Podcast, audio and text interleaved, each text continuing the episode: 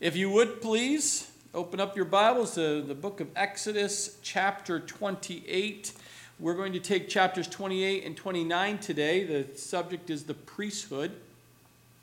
Um, I'm not sure if I've told you recently, and if you're here for the very first time at Calvary Chapel, North Country, um, we welcome you, and again, in, in, the name of the Lord Jesus Christ. But many times you may not know, but the book of Exodus is my favorite book. And as you continue to study the book of Exodus, I'm sure you're finding it's your favorite book too, as well, as you continue to read through and follow along as we take a look at uh, in the book of Exodus. We come now to the chapter 28 and 29, and having described the tabernacle last week, and not only the tabernacle itself, but its furniture within, the Lord then gives instructions to Moses concerning the priesthood that was to preside over the nation's religious life that was surrounding that as in the in the desert there as you we saw a picture last week for those who were watching. Now why did god establish the priesthood 1500 years prior to jesus coming our high priest our great priest our savior? Why was that well, as we can see here in the scripture, and as we continue to look at what the priesthood is to do, and we see it also in Leviticus and other books, we find that the high priest and the priests themselves that support the high priest um, ministered in there in the tabernacle complex in a variety of ways. Let me give you those key things that they were responsible for here in the ministry. In the ministry, they were responsible for the burn incense of the golden altar twice daily they were to maintain the lampstand, the menorah that we refer to it today. They were to make sure that the oil stayed in that and continue to always be lit nonstop. The table of the bread of the presence there in the holy place were to make sure that that was uh, maintained and turned over with new bread, the 12 loaves, every single week. Maintain and offer sacrifices on the altar of burnt offering and they were to bless the people. They were to continually be praying for the people throughout each day. Plus, they were to preside over civil cases. We see that when we get to Numbers and Deuteronomy. And they were to instruct the people in the law. We see and also in Deut- Deuteronomy as well. And then they were to give encouragement in times of war. That is also noted in Deuteronomy. So, as my old pastor would say, Cody, it's not easy to be in the ministry. And I'm sure Moses, when he received this information from God, Moses told his brother, his big brother Aaron, it is not going to be easy to be in the ministry. Because your life was devoted to the not only to God, but to the people of God. And it is not easy to be in the ministry. It is a sacrifice. You will do things that other people are not willing to do, but they're not called to do that. But Moses had to give the word to Aaron and his, his sons that they were called by God to do these things for God and for God's people. So we see here in the, this chapters 28 and 29 the actual the priesthood and the responsibilities right down to their clothing or their garments that they were to wear while they were doing these things that God is about to describe. First, here in Exodus chapter 28, verses 1 and 2, we see the purpose of the garments here. When now take Aaron, your brother, Moses, here. Take Aaron, your big brother, and his sons with him from among the children of Israel, that he may minister to me as priest. Make note of that phrase, minister to me as priest, because he will say that right up front three times, but three more times through the remaining of these two chapters. Aaron and Aaron's sons, Nadab, Abihu, Eleazar, Ithamar, you shall make holy garments for Aaron your brother for glory and for beauty. Why are you going to make these, Aaron? I mean, Moses, why are you going to make this for your brother Aaron and for his sons? Is because they're going to show, be dressed up very specifically to bring the glory and the beauty that the one that they serve, and they serve, they minister to me as priests. So the priesthood of Israel was not earned, They couldn't earn, they couldn't buy their way into this priesthood position. They couldn't go to school for this priesthood position and get their piece of paper, put the plaque up, and automatically say they're a priest. That they're a pastor or they're a reverend just because they got a piece of paper and from some school that trained them up. But no, they were that uh, they were not to inspire for any of this ambition to be in a position of priesthood. It could only be inherited by birthright here. One must be born into a priestly family. Aaron and his sons were from the tribe of Levi, and that was the tribe that God called for his purpose to minister to his people. The priesthood was no place for ambition or for self glory. It was only earned into by God's call and invitation to into this position. It's a God's calling. It's God inviting and bringing, and they had to make a choice to follow God's call on their life. In the new covenant, our priesthood is also not earned. It is not inspired to. We are priests because of a new birth into Jesus' priestly family, and we see that in 1 Peter chapter 2, verse 5. So here we see Aaron and his four sons were to minister to me, the Lord.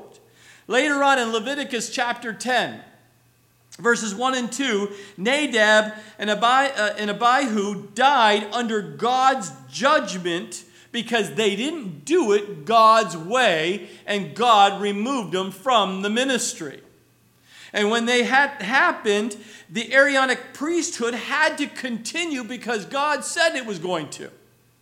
And as they move forward, his next two younger sons, Eleazar, succeeds his father, Aaron, as a high priest. We see that in Numbers chapter 3, verse 4. And also, Ithamar was also raised up and, and becomes one of the priests to help them within the tabernacle.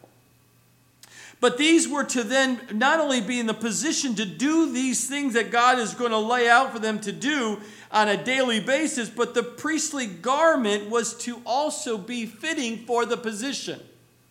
And in this case, to bring glory and for beauty, because there's something glorious and beautiful indeed of what they're about to do, because what they're about to do in a place that God outlined was a heavenly place that God said would be established here called the tabernacle.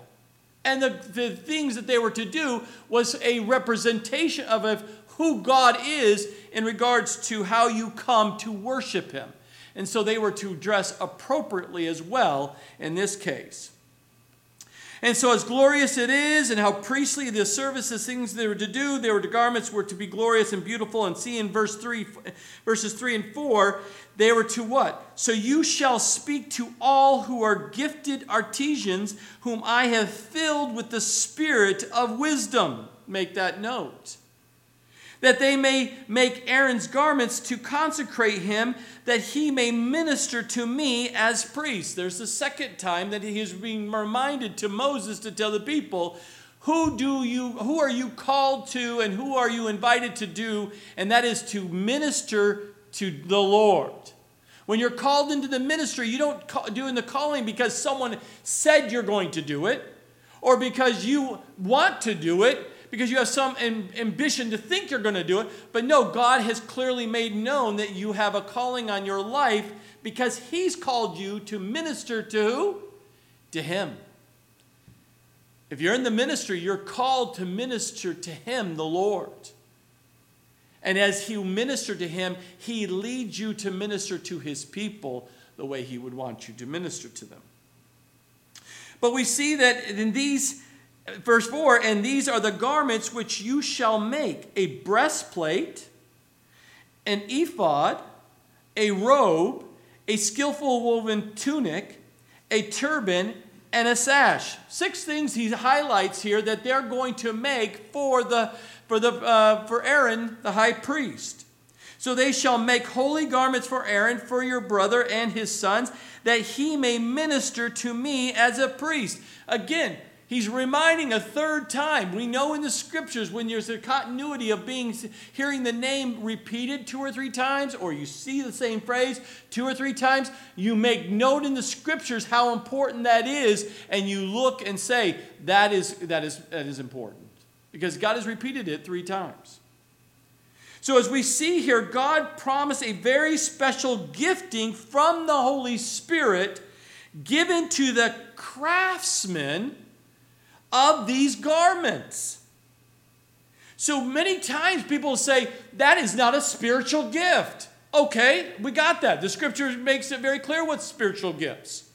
But we also sometimes we forget that the talents or the manual gifts or the manual service that God's called you to do, like playing a guitar, that is not a spiritual gift, but that still requires the Holy Spirit to be filling the man to give him the, the power and the wisdom and the ability to play, to do what God's called him to do, to minister to him and to minister to his people. Sometimes people get wrapped up in these, but we need the Holy Spirit in all the things that we do. Think about the job that you have. What kind of service are you going out to be a representation or an ambassador for God in the job that you work? Do you not ask for the Holy Spirit to fill you with His wisdom, to be able to have the talents and abilities to do what God's called you to do in this world, to be a representation for Him? How many times do you go to work not asking for the Holy Spirit to fill you with His wisdom and ability and strength to do the work, and you wonder why you're completely drained at the end of the day and you completely cannot do anything else because you're so physically and mentally and even spiritually drained because you have not asked God to help you to be that school teacher, to be that trainer, to be the farmer? Name the profession. And ask Do I ask God for His wisdom and power of the Holy Spirit to do the work that God has given me to do? Sometimes we always think it's just in the ministry. Only, we only do that in the church. We only do that when it's a church function or a church thing. No, no. Everything in your life as a child of God is a God thing. And we must remember that that we serve Him by doing the things He's called you to do. And if you keep that in perspective, you will be afresh and filled afresh with His wisdom, His power, and His ability and His peace to do the work that called job that God has called you to do. And so that's where we have to have our mindset as well. So these things are important. He says right up front, I'm going to fill these people, these gifted artisans that I've given the ability, the wisdom to make this garments exactly the way I need them to be for me, for the purpose of, of Aaron and his sons to be able to do the work called the priesthood. So, what are these elements that we see here? Well, the first one we see in Exodus chapter 28, verses 5 through 14, the ephod. Let's read those verses. They shall take the gold, blue, and purple, and scarlet thread, and fine linen. And they shall make the ephod of gold, blue, purple, and scarlet thread, and fine woven linen, artistically worked. Now, if you remember, that probably gives you a flashback from last week's teaching because of the same threads and colors and everything that God asked them to make the curtains of the tabernacle, if you remember. So, same materials, very important to use, and God very specifically, and they're artistically worked. That means there was attention to details. They didn't haphazardly do what God called them to do. And it shall have two shoulder straps joined at its two edges, so it shall be joined together. And the intricately woven band of the ephod which is on it shall be of the same workmanship, made of gold, blue, purple, scarlet thread, and woven fine woven linen. Then you shall take, now keep note of this, shall take two onyx stones and engrave them, uh, engrave on them the names of the sons of Israel so it's like a signet, right? A signet ring, and you can look at a ring and you can see the names written around that, that, that, that stone on that ring sometimes. Well, these things sat right up on the shoulders, and these big old onyx stones, and on it were the names, six on one side, as we will see. Then you shall take the two onyx stones and engrave them on the names of the sons of Israel, six of their names on one stone, and six names on the other stone in order of their birth. In the order of their birth. They're very specifically. Which as a side note, more than likely, as they marched through the desert, they always marched in the sequence of their birth uh, order and they camped and they placed their tents in their birth order. So there's God's a God of order, and, and people knew when to move out, what place, and what order you were supposed to, be based on your family, in this case, name. So here on the stones, there's also names on each six on each side in their order of their birth. Verse 11, with the work of an engraver in stone. Like the engravings of a signet, you shall engrave the two stones with the names of the sons of Israel. You shall set them in settings of gold. You sh- shall put the two stones on the shoulders of the ephod as a memorial stones for the sons of Israel. So Aaron shall bear their names before the Lord of his two shoulders as a memorial. And you shall also make settings of gold, and you shall make two chains of pure gold like braided cords, and fasten the braided chains to the settings. So here they are. If you picture this, you have a garment that's it's uh, it's like um, a longer. It's the outer part of the uh, garment. Of the, there's three layers to this this outfit, and the first one sat on the outside, and it, it is just it had a strap. Uh, sleeveless, strapless kind of top to here, like an apron like garment that was made of this gold and blue and purple scarlet threads. And it was, uh, and these straps, when they came together, they had this gold inlaid onyx stones that were keeping, like, clasped this together. And on there was the sons of the 12 tribes, six and or six and six to make those 12 there. And they again it was a memorial. It's a, and it represented the shoulders represents work. So here's the priests coming in and they're representing the people of god's people and the work they're to do. They're carrying the load of and the work of the people here of, of, the, uh, of the israelites. Now this was one of the first ministries of the priest was always, again, for God Himself, but the priest was also to be constantly connected to the people. They rested on his shoulders as the high priest, bearing this weight of responsibility. The soldiers are soldiers are a place of work. Therefore, the priest's ministry unto the Lord, he also was to serve for and with the people. That was a reminder all the time. Now you've got that outside kind of a ornate sleeveless apron that was on the outer portion of this outfit. Then there's this breastplate that rested right here and was connected, as we will see, some gold chains uh, that goes around and keeps it right here. So notice what the purpose is for this. In verses 15 through 30, follow along. You will shall make the breastplate of judgment. That's the name. That's the official name of it. Breastplate of judgment. Artistically woven according to the workmanship of the ephod, you sh- shall make it of gold, blue, purple, and scarlet thread, and fine woven linen, you shall make it. It shall be doubled into a square. So it was about, as, as we will see, a span. Uh, a, a span shall be its length, and a span shall be its width. So it's almost like a nine by nine materials made and they were folded so it's in uh, together so it's a nice square looking uh, materials. And that we'll, we'll see how that plays out and will sit square on the chest here. Watch this here. And you shall put settings of stones in it four rows of stones. So you have four rows of stones in each one with three per row, which is a total of 12 stones. We will see this. And very specifically, um, the first row shall be a sardius, a topaz, and an emerald. These shall be the first row. Verse 18 the second row shall be a turquoise, a sapphire, and a diamond. And in 19, we see the third row is um, uh, Jacinth and Agate and an amethyst. And the fourth row shall be a beryl, an onyx, and a jasper. They shall be set in gold settings, and the stones shall have the names of the sons of Israel, twelve according to their names, like the engravings of a signet, each one with its own name. They shall be according to the twelve tribes. You shall make uh, chains of the breastplate at the end, like braided cords of pure gold, and you shall make two rings of gold for the breastplate, and put the two rings on the two ends of the breastplate.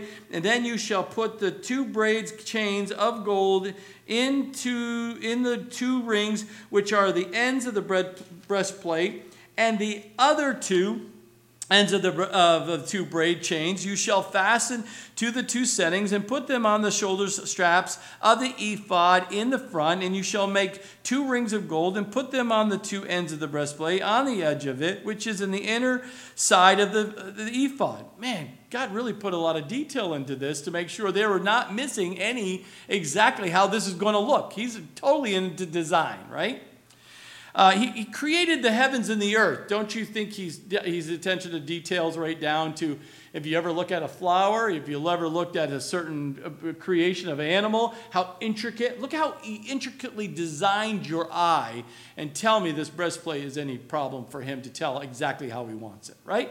I mean, that's just the way it is.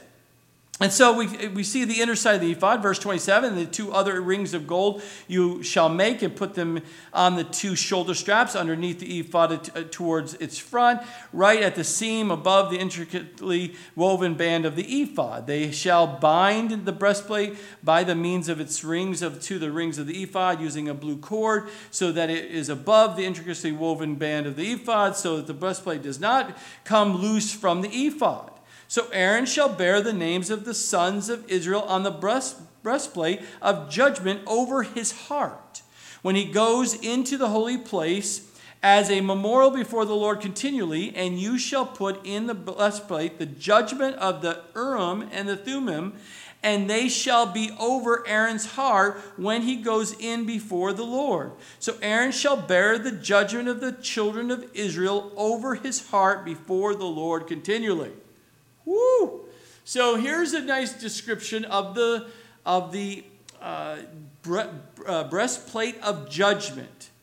And again, that is going to represent not only we saw on the weight of the shoulders of service and serving God and serving his people, but we will see that God wanted to make it very clear that the priesthood represents also the sons of God here, the, the uh, 12 tribes.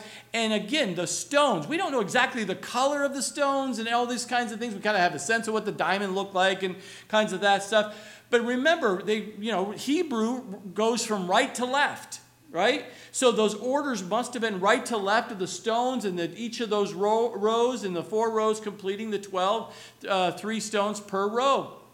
And the chains that would connect to the, uh, the top to come down to the, t- the breastplate, and then the chains here and goes around. It was firmly put in place so it would not be falling or coming off. Now you can imagine how beautiful that is. And, and the fact that that's folded up into almost like a span of a nine by nine kind of a size we see now what was the purpose of what will be going inside the pocket of that breastplate, and that is the Urim and the Thummim. So we see here, it's again beautiful. It's, it's, it's called the breastplate of judgment because it contains these two ocular stones, the Urim and the Thummim, which means God's judgment might be made known that's how God, they seek after God's will, is using those two stones. Now it's interesting because as you take a look at this, and they've got these engraved and they've got the the people laying right there on his chest, it wasn't enough for the high priest to be to work uh, uh, for the people, and for God and for God's people, and, and, and representing what the weight on his shoulders is for that. But he must also love the people, and he must bear that on his heart. The people have to be a love for his people that he is going to be serving. He has a love for God, but he has to have a love for God's people. And it's so important even for today. A lot of people say, I love God, but they do not love people. You can have people who are in positions like a priest who have this love for their God and their position that they hold for God because it's like a job for them, but they have no love for the people. You shouldn't be in the ministry.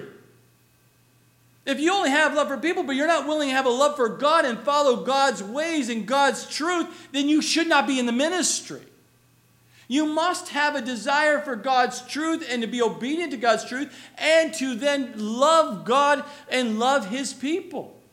That's what it means to not only just serve, but also to love in regards into the ministry. Here, the priesthood was to have that, and he was reminded each time as a high priest to go in and forth the people of Israel. He had to always remind himself, or he is always reminded when he put that outfit on, this garment, that the work rests on his shoulders and the love for the people, why he's doing it day in and day out in the ministry, is for God's people. Now, as we take a look at this, the, um, I love when you study this a little bit more in detail, and we don't have time today, obviously, to get through all this to do this. But Revelation 21, verses 19 and 20, describes the foundations of the walls of the New Jerusalem with a series of 12 gemstones, which may answer some of these stones in the breast, breastplate. And we see the continuation of uh, from uh, Genesis all the way through here in Exodus into Revelation, how God is using these gemstones as a way of communicating the preciousness of his people. Now, when we take a look at this Urim and Thummim a little bit more, three times in this, in this passage, again, the, breast, the breastplate is called the, breast, the breastplate of judgment. And it is these two things that are tools are used by the priest to discern to discern God's will for the people. Now, the Urim and Thummim are occasionally mentioned not only here but also in the book of Numbers 1 Samuel, Ezra, and Nehemiah. So you will see that when you go through your uh, studying, have mentioned God using it. And also, if you know Judges and you look at that, you'll see it really kind of implied passages of the use of the Urim and Thummim there as well. They mean lights and perfections. That's what Urim and Thummim means lights and perfections. We aren't sure exactly how they are used. Some believe that they're used when they're making a decision and they have, they come to God, they're praying and asking God to reveal what they should do. Bring to light, God, what we should do. Make sure whatever it is, Lord, it's perfect in your perfect will. What is that? And what happens is the priest would then, high priest would then ask God this question and then reach into that breastplate and pull out one of the other, the Urim or Thummim. And depending on which one would give him a yes or a no, or bring clarity of the perfect light and perfect perfection of his will in the situation. So, however that plays out, we don't know exactly. But there's certainly um, it worked because God said that was the method or tool he was using to bring about understanding to the high priest his perfect will. So that's what you have to understand. We don't know what it what and how it worked. All you need to know is God said this was going to be. This is what you're going to use, and you're going to use it to seek after my perfect will to bring light of the situation. And when you do that, then you're in God's will, and God's will then shows you that you have the confidence of moving forward. Now, sometimes people say, well, that doesn't matter. It doesn't matter at all, right? But many consider these two. These two, these, these two items as tools of discernment, but of, of something antiquated. But so many times, think about what you do. God, is this your will? And you go based on feelings. You go based on feelings when you make your decisions every day, day in and day out. But feelings will what? Will mislead you, we know the scriptures say. But that's how you do it. You don't reach into the breastplate, pull out a little, uh, you know, a little stone. You go, how do I feel today? I don't feel like serving God today. I don't feel like showing up. I don't feel like doing this.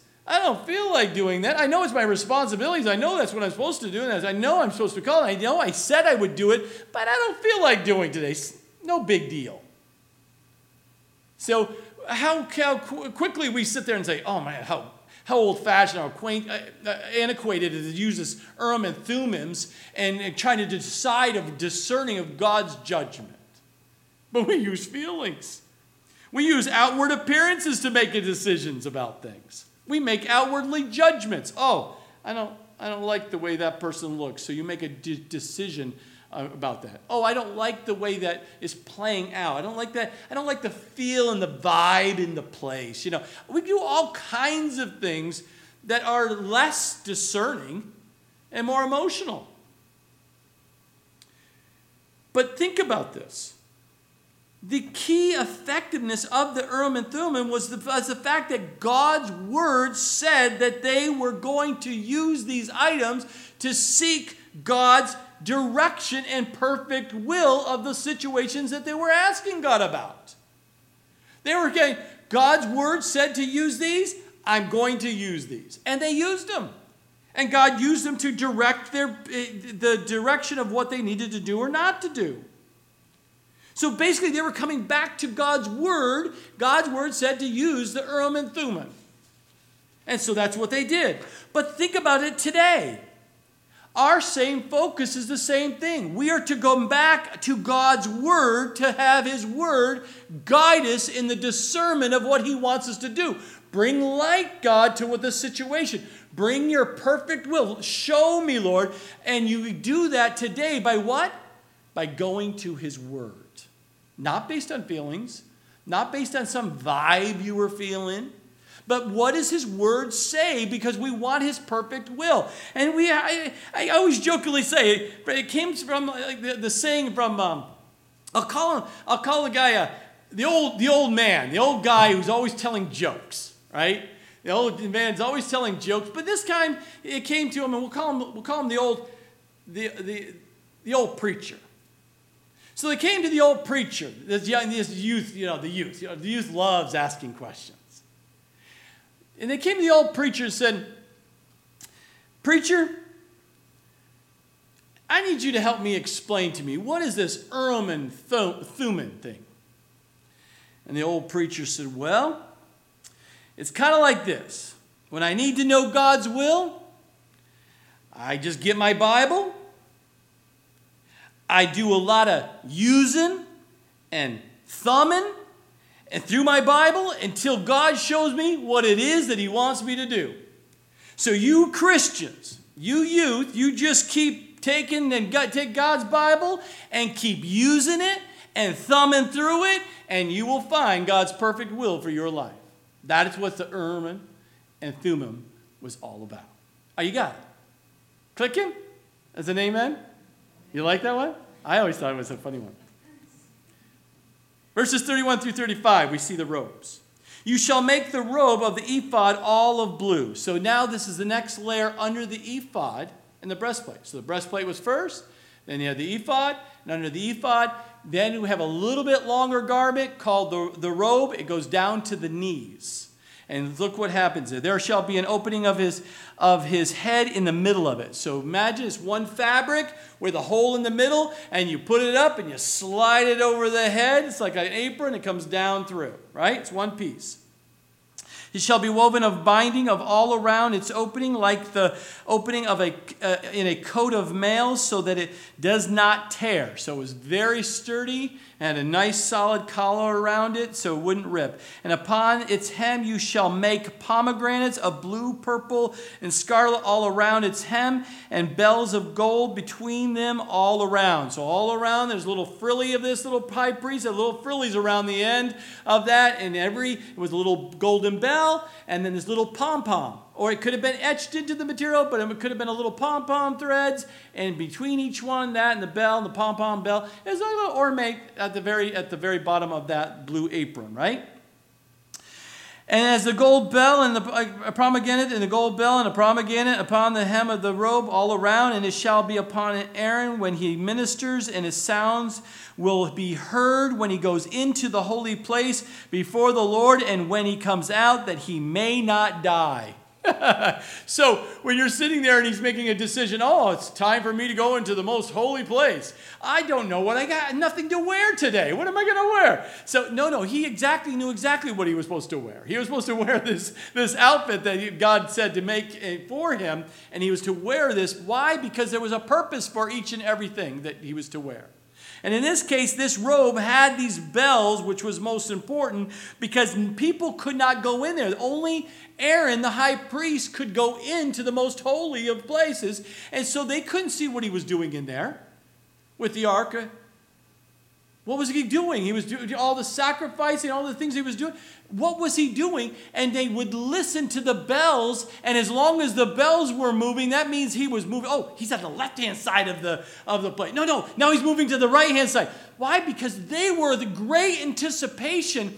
Will God receive the sacrifice that the high priest is coming to cover the sins of the entire tribe of the, the people? So your life and my their life was dependent upon the sacrifice that the high priest did to represent you, and you were in anticipation if this was going to go well. If it wasn't, what would happen? The high priest would die. Now they're saying in the scripture that they would have a string attached even to the, the ankle of the high priest. Why? Because no one else was allowed to go in there. And if it stopped ringing, bells stopped ringing, that was a bad sign, they would pull that man out because they could not go in. So you can imagine what that the pressure of Aaron as the high priest going in there and doing and making sure he does it exactly to the description. Why the pomegranates? They're the symbols of fruitfulness. They were the uh, they were they were the the the the, being the fruitfulness of the sacrifice that was being offered to God. The bell and is and along the skirt was a again the testimony of, of, of obligation of the testimony and the bearing of fruit and the and the and the representation of, of, of joy of what's happening in regards to that moment. Then we see verses 36 through 38, the turban and in, in, engravings. You shall also make a plate of pure gold and engrave it on it, like the engraving of the signet, holiness to the Lord. And you shall put it on a blue uh, cord, and it that it may be on the turban, and it shall be on the front of the turban, so it shall be on Aaron's forehead, that Aaron may bear the iniquity of the holy things which the children of Israel hallow in all of their holy gifts and it shall always be on his forehead, and that he may be accepted before the Lord. So this turban, again, if, if you go back and there's a Talmud said that uh, it's about eight yards of material, and it would be wrapped around like a, a turban with a blue uh, stripe to it. But there would be this gold uh, crown that would kind of be in front of it, and on that piece that's on his forehead it was called "Holiness to the Lord." So this it indicated first and foremost the high priest was the servant of God and not man. Why are they in the ministry? Because you serve God. You do not serve man. Serving man is a reflection of as God leads, you would lead his people. But it's first and foremost, it's always your, uh, you're a, uh, in the priesthood, in the ministry, to serve God. So in every gifts, as we see that Aaron was to bear the iniquity of the holy things, every gift and sacrifice Aaron and the other priests brought before the Lord were touched with iniquity, yet God's appointed priests and gods brought them in and God's appointed way. And if they were accepted by God, that was the key determination at that point in time. if they did it God's way, it was accepted. If you did it in your own way, it was what? Rejected. Cain and Abel kind of a moment, right? Do you come, how you get to come and worship God and sacrifice and do things for God however you want to. You do it according to how He wants you to do it. That's the most important when we serve God.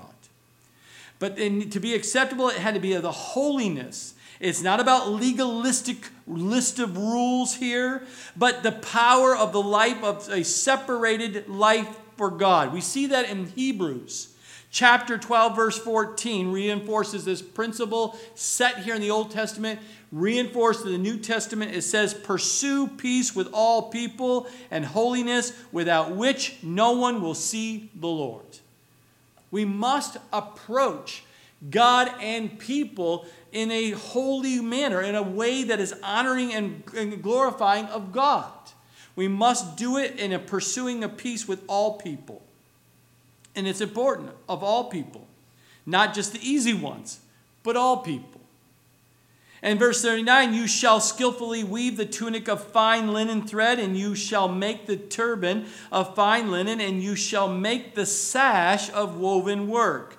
So we see some more basic garment elements here of the tunic, which is the white uh, garment underneath. That's the base of the of the of the outfit. Then it comes the robe. Then comes the ephod. Then the breastplate, and then you have the uh, the the turban. And there's a sash around the middle that brought it all together, and uh, as a belt around the waist of the priest. And uh, and it it's a wonderful get up that God has designed just for the priest here. But what's the purpose and what does it stands for? We see here in verses 40 through 43 that for Aaron's sons you shall make tunics and you shall make sashes for them as well, right? So they're to be outfitted, not quite as ornate as the high priest, but they're still to have that. And you shall make hats for them for glory and beauty, and you shall put them uh, on Aaron your brother and his sons with him, and you shall anoint them. Here's key note here. Notice the three things in your Bibles, you are to anoint them, consecrate them, and sanctify them that they may minister to me as priests. So we see that again. Why do you do this? Because they are to minister to the Lord as, as priests in their positions that they're in. And you shall, verse 42, and you shall make for them linen trousers to cover their nakedness. So he adds a little more clarity of what the priesthood of the priests were to wear. They're to have trousers under that that tunic. They were to have them, and we can see that they were to, to have that linen trousers to cover their nakedness. They shall reach from the, the waist to the thighs.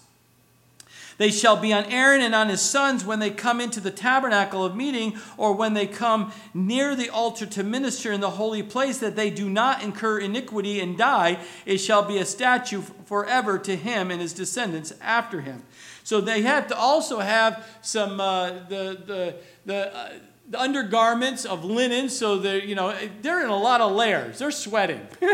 So that that under undergarment underwear had to be a linen as well but that better cover their nakedness because if something happened to the the tunics and stuff coming up they're not to expose any skin to the people obviously in their uh, in their work for god here in regards to that. So what is the anointing and consecration and sanctification here they're very, very important and essential aspects of preparation for his servants that we see here, and they're to be separated because they indicated three specific things that God wanted to, the people to know. First, the anointing.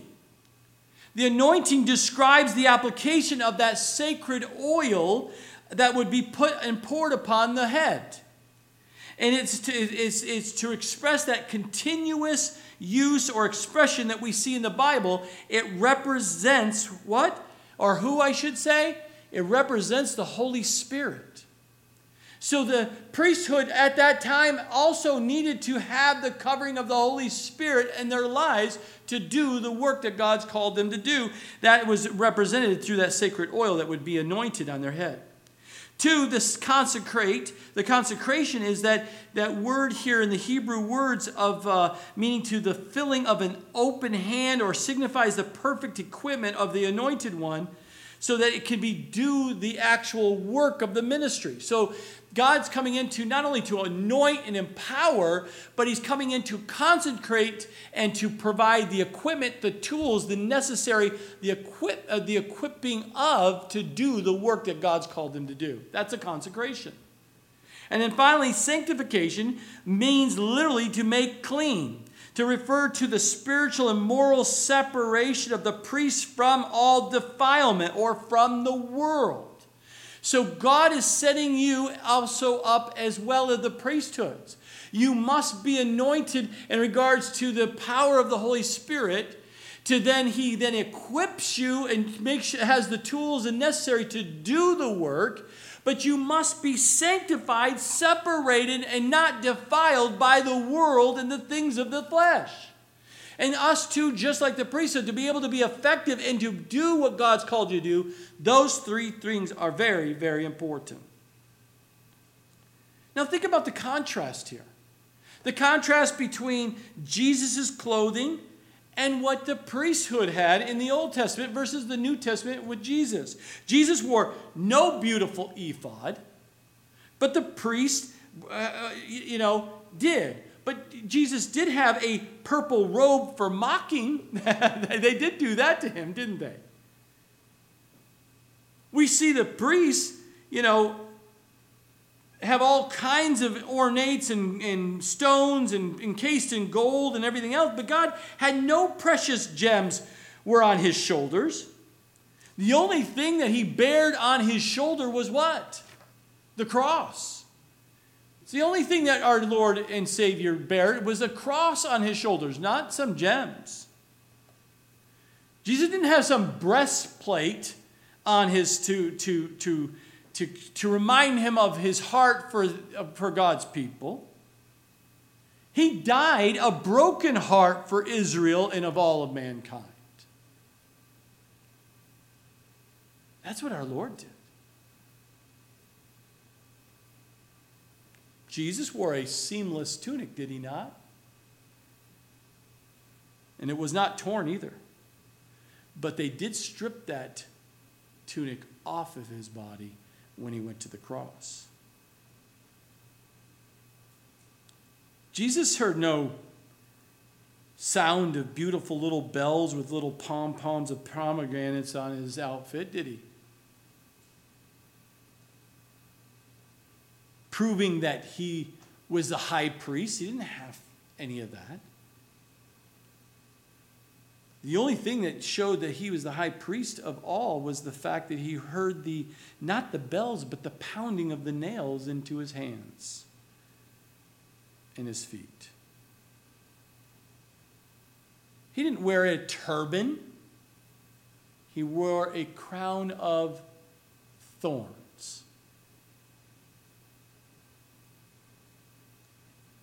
He didn't have a head plate saying holiness to the Lord, did he? But he had a plate above his head while he was on the cross. The king of the Jews. Jesus had no linen trousers to cover and hide his nakedness, did he? When he went to the cross, they actually stripped him naked and he bore naked shame on that cross for us. What a contrast between what God had initially set as the priesthood in the Old Testament and then the new the, the high priest Jesus and how he comes in the New Testament and reveals how we are to live.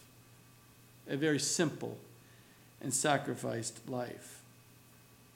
We see now in Exodus 29 we see the purpose of the ceremony here that these priests, priests would be doing. And first part says, And this is what you shall do to them to hallow them for ministering to me as priests. And Aaron and his sons you shall bring to the door of the tabernacle of meeting, and you shall wash them with water.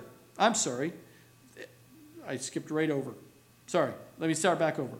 And this is what you shall do to them to hallow them for ministering to me as priests Take one young bull and two rams without blemish and unleavened bread, unleavened cakes mixed with oil, and unleavened wafers anointed with oil. You shall make them of wheat flour. You shall put them in one basket and bring them in the basket with the bull and the two rams. So there are very specific instructions about a ceremony that they were to commit. We see this played out and actually carried out in Leviticus, Leviticus chapter 8. And the purpose of this ceremony was to hallow or honor or to uh, bring about the setting the priests apart for God's purpose. And it was supposed to be very specific so people can see that. And you can see there in, at the end of verse 1 and through 2 and 3 the ingredients that they were to bring to the table to actually to consecrate here in the ceremony. One is the young bull and the two rams without blemish, any spots. That's the consecration that could happen without shedding of sacrificial blood. That had to have a sacrificial blood, and these were the type of animals that God said you must come to the altar with. The unleavened bread and the unleavened cakes, that was the consecration, could not happen besides the sacrificial blood, but it could not happen without a true fellowship with God. So the ceremony must have the bread for the fellowship with God. And it's the breaking of bread as we see the symbol here uh, in these ingredients. Now, in verse 4, the first thing that needed to happen when this is going to take place in the ceremony was a washing. We see that as Aaron and his sons, you shall bring to the door of the tabernacle of meeting, and you shall wash them with water.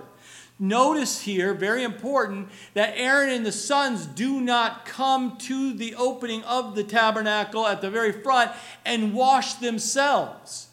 Moses was to wash Aaron and his sons in a very humbled way out in front so everyone could see they were to be going to be washed and right there in front of everyone and get dressed in front of everyone.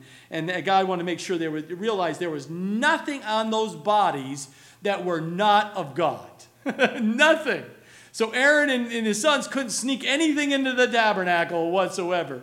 As we will see here, this was not just uh, a ceremony for just anyone in Israel. This was a very specific ceremony that God had set up, just like the Nazarites vow. Remember that one? And number six, but here the ceremony was described and carried out in Leviticus 8 for the priests and his and high priest, in this case Aaron and his sons.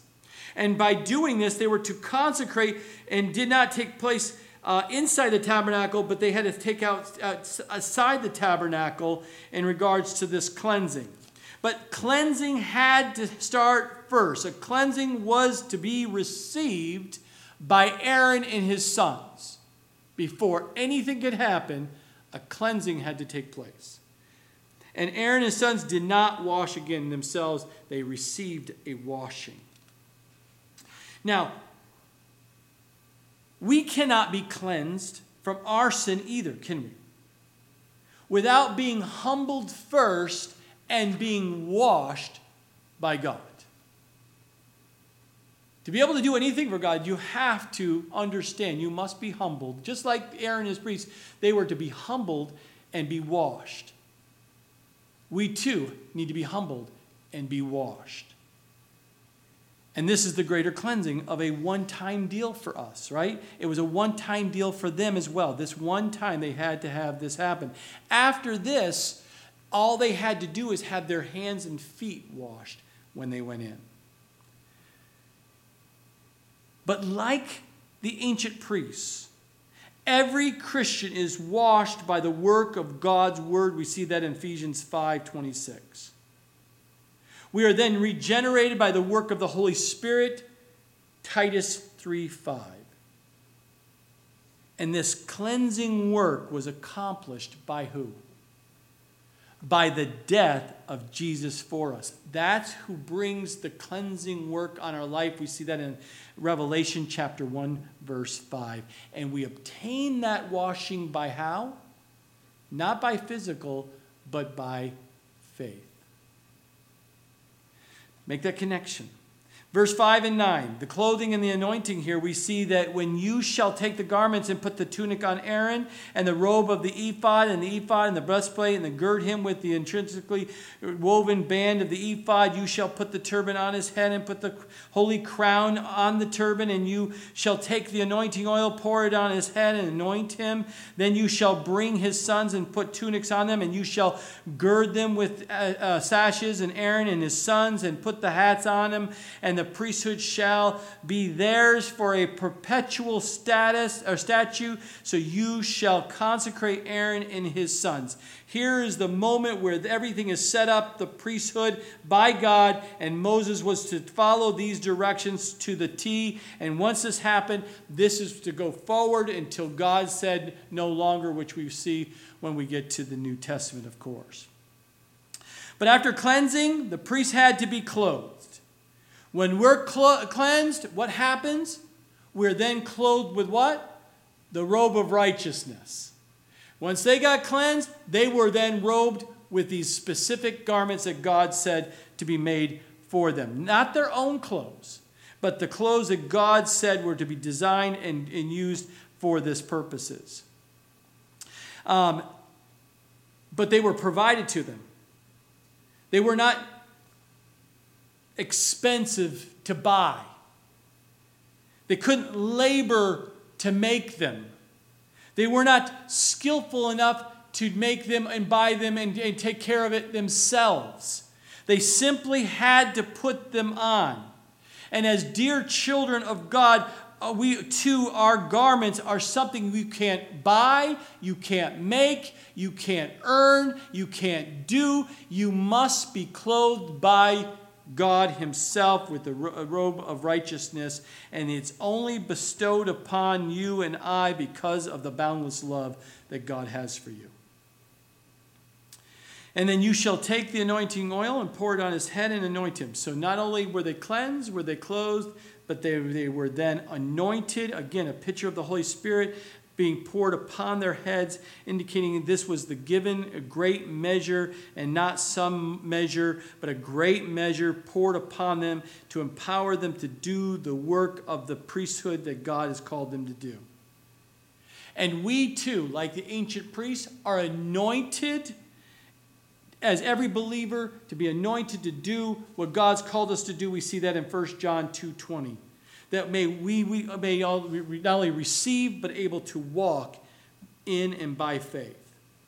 Then in verse 10 through 14, we see the sin offering. You shall also have the bull brought before the tabernacle meeting, and Aaron and his sons shall put their hands on the head of the bull, and you shall kill the bull before the Lord by the door of the tabernacle meeting, and you shall shall take some of the blood of the bull and put it on the horns of the altar with your finger, and pour all the blood beside the basin of the altar. And you shall take all the fat that covers the entrails, and the fatty lobe attached to the liver, and the two kidneys, and the fat that is on them, and burn them on the altar. But the flesh of the bull with its skin is an offal, and you shall burn with fire outside the camp. It is a sin offering. So we see here um, that the washing at the door of the tabernacle was one aspect of the symbolic cleansing from sin.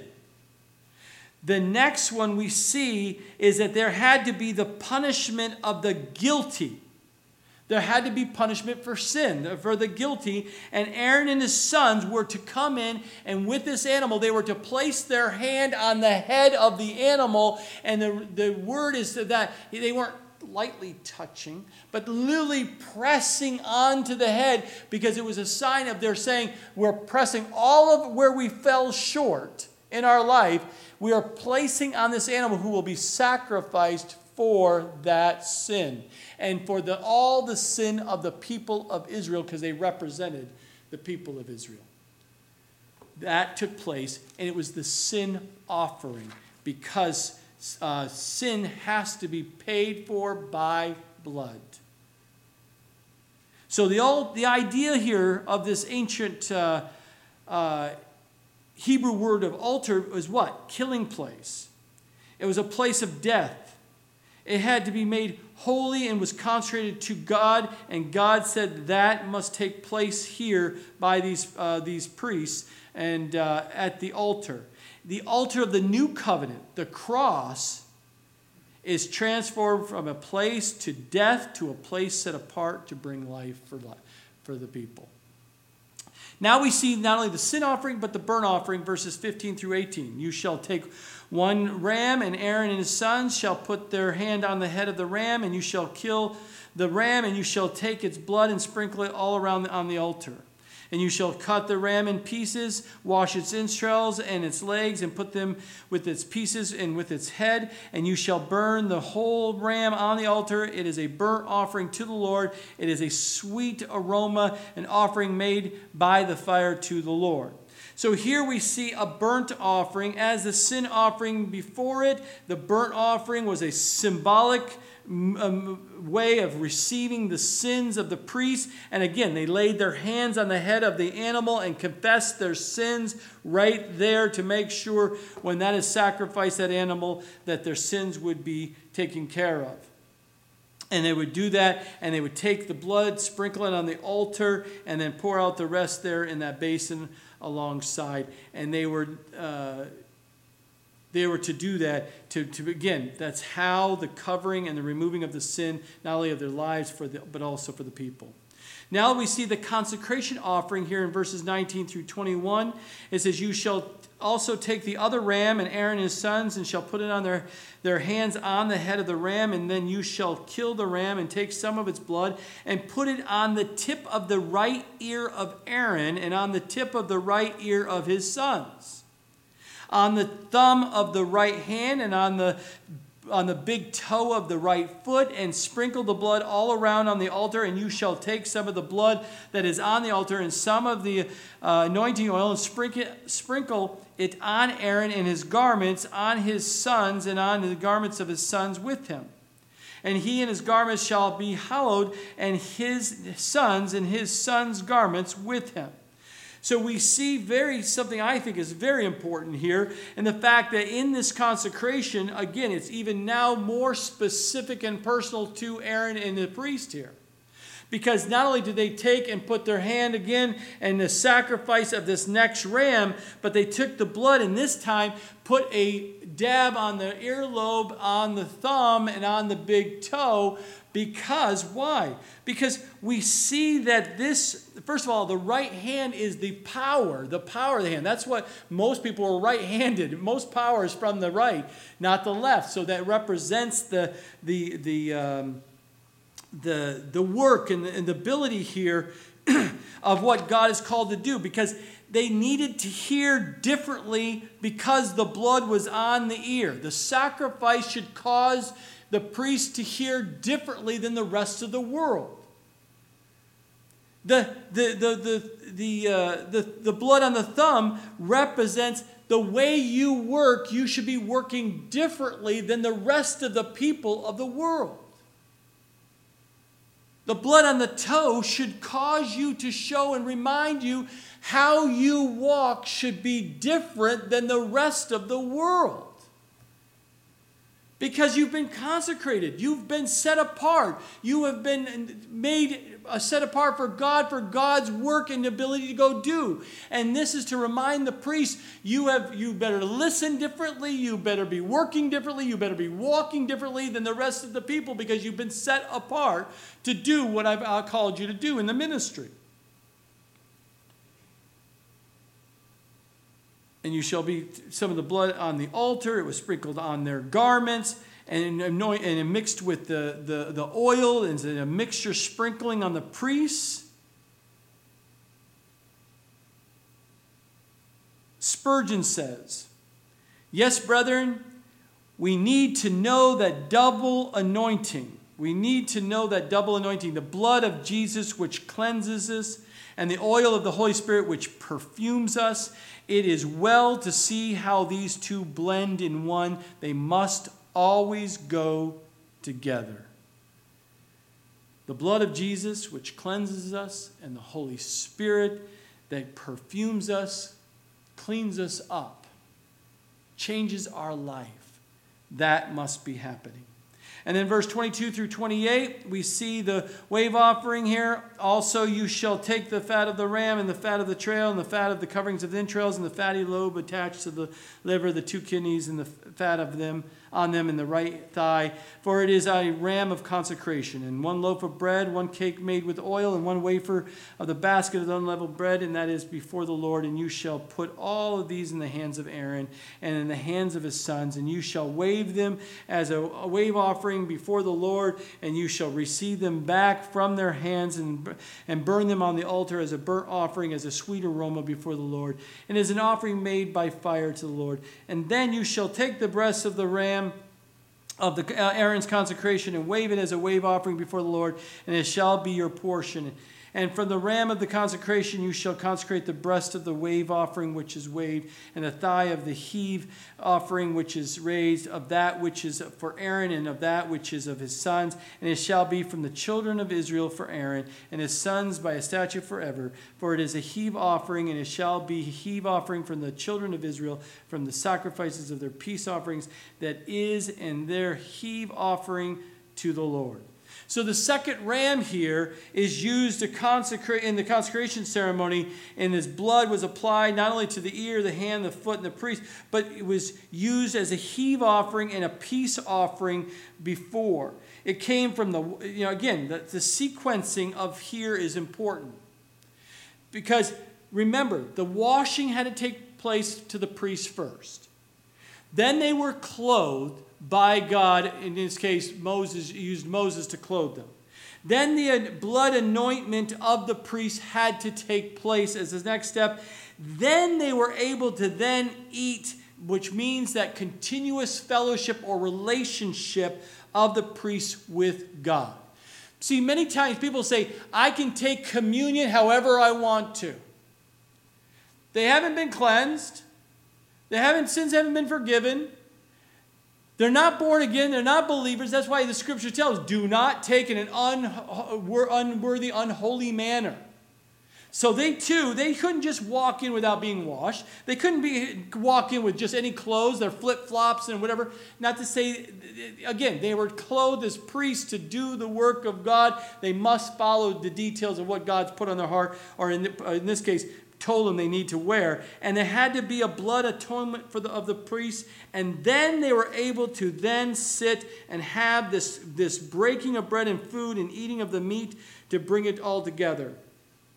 And again, it's not only to. Re, Spurgeon said it something like this Dead men can't eat.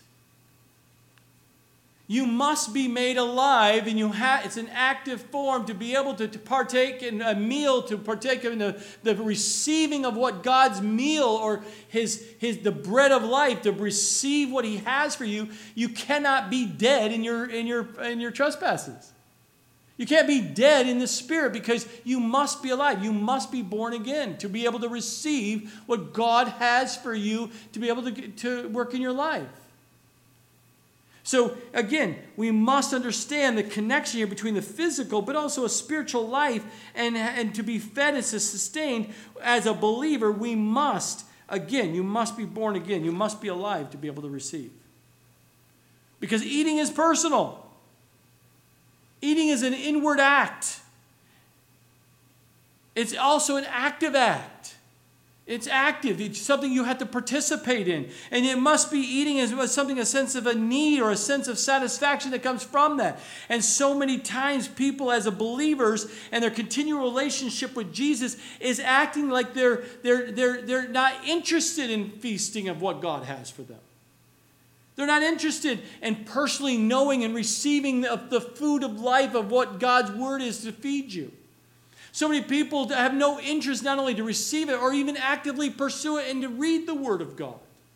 So many people just sit there and, and, and, think it's just an outward look. It's an outward entertainment. It's an outward look and view. I look godly, don't I? Don't I look like I'm a churchgoer? I got the nice clean haircut and nice clothes, my suit and tie on. And I mean, it's amazing how we think the way we think, but it's not lined up with the Scripture.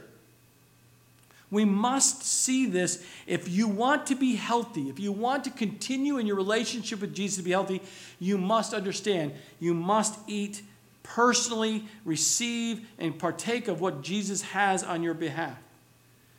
You must receive it inwardly, not just externally trying to play out the game. You, you can't take food and rub it on your body and expect it's going to give you any benefit. You can't just sit there and, and, and be around the food and think you're going to benefit from the food. Even eating actively, sometimes you know, medications can be injected into you. But food you must digest. And we must have a sense of need for it a hunger and a thirst for what God has for us.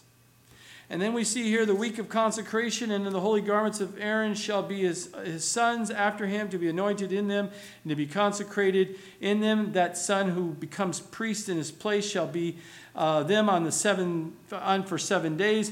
And when he enters the tabernacle of uh, meeting to minister in the holy place, and you shall take the ram of the consecration, boil its flesh in the holy place, and then Aaron and his sons shall eat the flesh of the ram and the bread that is in the basket by the door of the tabernacle of meeting, and they shall eat those things which the things with which the atonement was made to consecrate, consecrate and to sanctify them.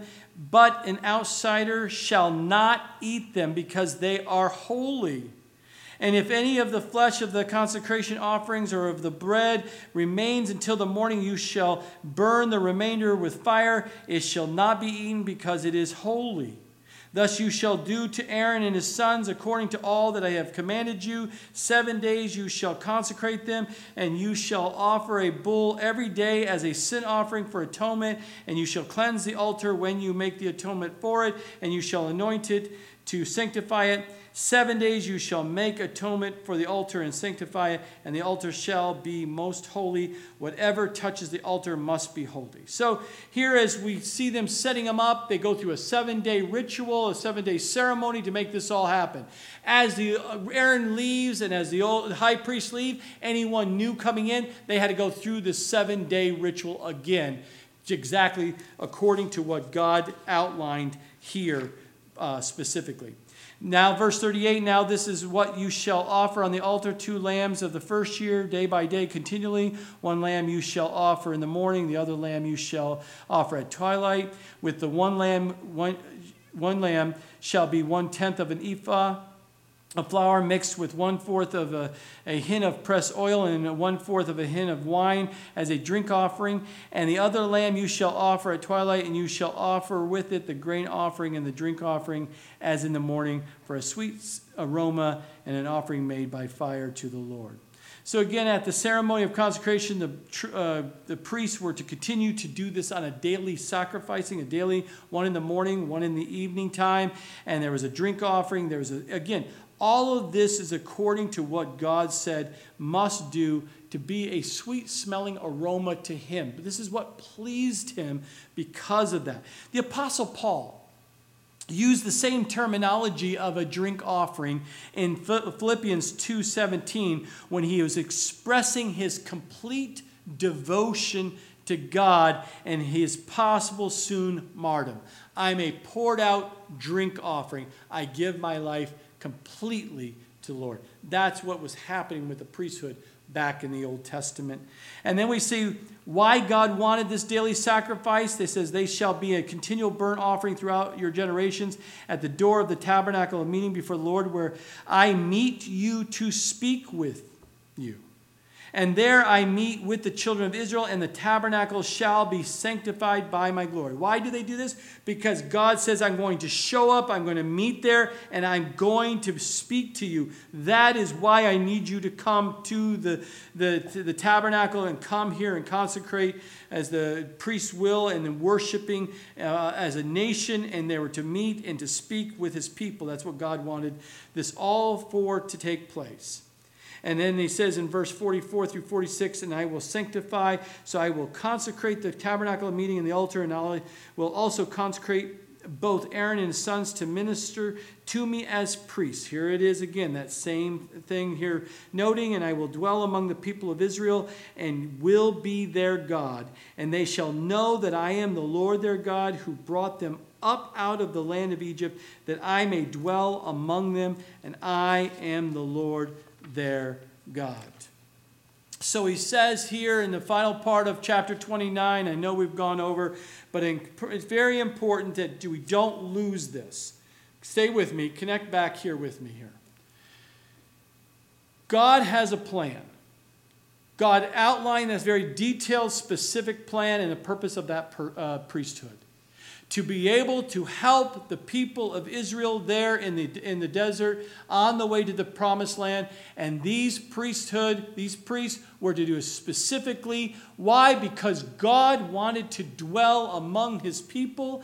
God wanted the people to hear from him. And there was a very specific way that God wanted them to worship him and to honor him and to glorify him even right down to the details of what they wore as the priesthood that, that attention to detail, that much love, that much uh, specifics was what God knew was needed for that time in the Old Testament for his people. But again, everything we've been learning the tabernacle, the furniture, the, the, the clothing, the garments, the sacrifice, all this continue to make the connection and the theme of the connection of our Lord and Savior Jesus Christ and what He has done and will do and has done for us, coming to this earth and taking on a body like you and I and going to the cross to be able to, to, to pay the ultimate sacrifice as the Lamb of God here for you and I. So, not only to have our sins just covered, but to completely be wiped out by the grace of God, that when he went to the cross, it completely wiped out. He didn't have to continue sacrificing every day in some temple or in some, in some church where you have to sacrifice. The sacrifice was complete by our Savior Jesus Christ. But notice what they had to do in leading up to when the, the Savior, the Messiah, was to come. This is what God said that needed to happen, waiting for his Son to show up and to be able to do what he will do for the entire world. Don't lose the, the missing here. Go and look through and continue to study all these intricacies and make the connections with uh, what Jesus ha- has done for you and in the, in the New Testament, going to the cross and the things that he's done. Again, all the way from to the uh, complete uh, consecration or sanctification uh, of uh, what we see here in the Old Testament. Because God made it clear who performs the work of consecration. He does. He did it then, and He does it in your life today. We are, to, are tempted. We're so tempted at times in our walk with Jesus that we somehow can sanctify ourselves through work. That we somehow, if we just immerse ourselves in a process of this religiosity and do it religious rituals and we just serve, serve, serve, serve, serve God, that somehow you're sacrificing and somehow you're earning God's love and you're pleasing God and all the sins that you did through the week or through that day are somehow covered because you came to church or because you read the Bible. You, your sins will be covered. Let me tell you, my brothers and sisters, Jesus' blood is the only one that can cleanse you, clean you, and sanctify you for Him. There is no other way. You cannot earn it, you cannot buy it, you can't do all the religious stuff. You freely get to worship Him, and you freely get to serve Him, and you freely get to do the good works that God's called you to do. Not because you have to, because you get to want to. By His grace, He allow, allows you to worship.